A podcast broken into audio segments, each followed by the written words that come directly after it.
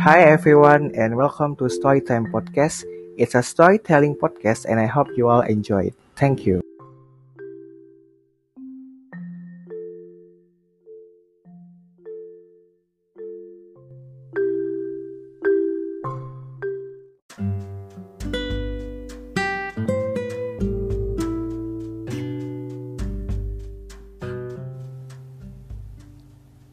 My name is Firda Winadianuari, and today I have a story to tell you from the novel that I've just read, titled The by James Joyce.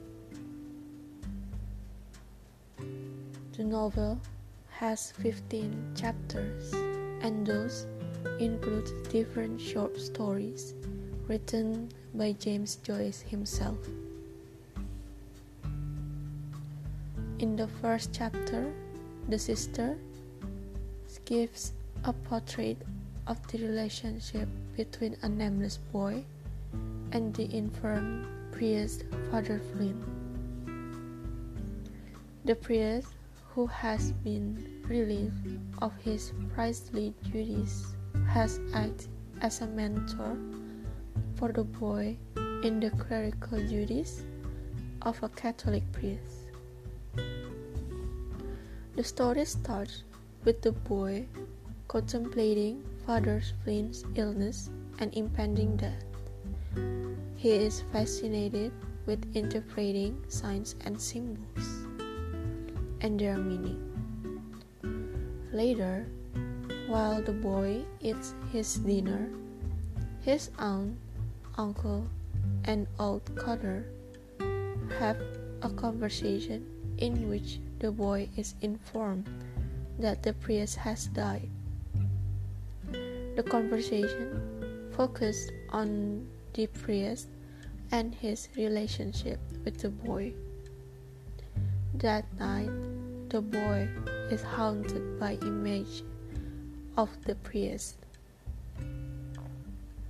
The next day, the boy goes to look at the announcement that the priest has died, and then wanders about, further puzzling around his dream and about his relationship with the priest. That night, the boy and his aunt go to the house of mourning. They view the corpse with Nannie, and then they sit with the sisters Eliza and Nannie. They are offered food and drink, and then Eliza and the aunt carry on a conversation that reveals that Father Flynn had apparently suffered on a mental breakdown after accidentally breaking a chalice.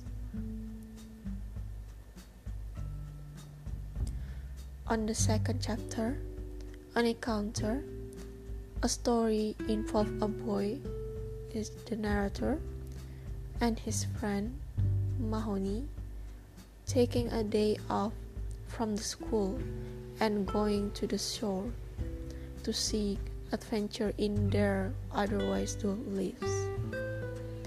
As the narrator says, the mimic warfare of the evening became at last at wearisome to me as the routine of school in the morning because I want real adventures to happen to myself.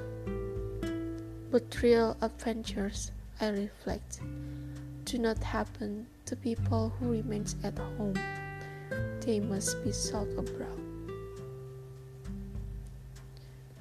The chapter revolves around their trip and the people that they see. There are enormous social events that the boys witness, and the narrator, in an act of maturity, seems to at least be able to notice the situation. For example, the boys are mistaken for Protestant by some local children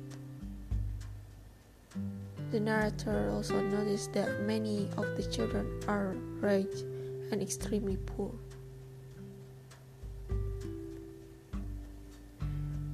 On the chapter 3, Araby is telling a story of people living on North Richmond Street in the dark life, which seemed to be illuminated only by the verve and imagination of the children who, despite the growing darkness that comes during the winter months, insist on playing until their bodies glow.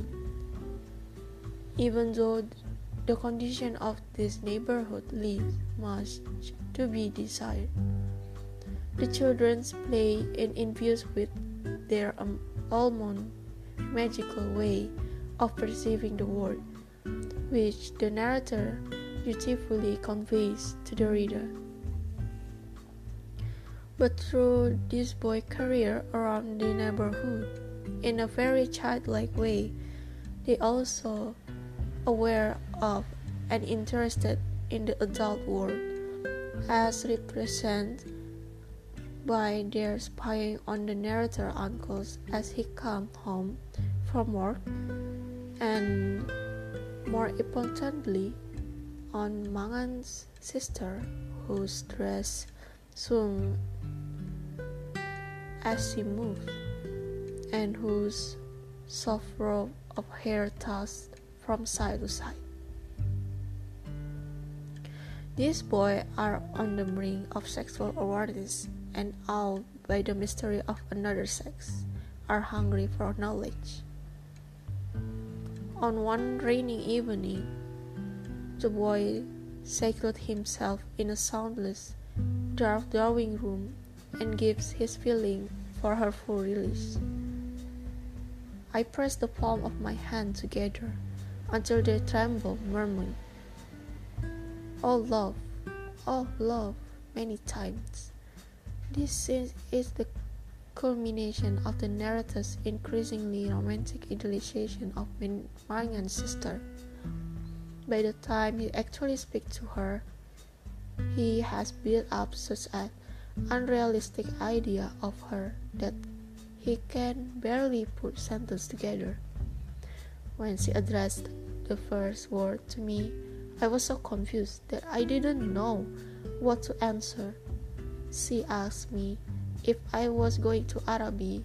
I forget whether I answered yes or no, but the narrator recovers splendidly when Mangan's sister dolefully stares that she will not be able to go to Araby. He gallantly offers to bring some back for her.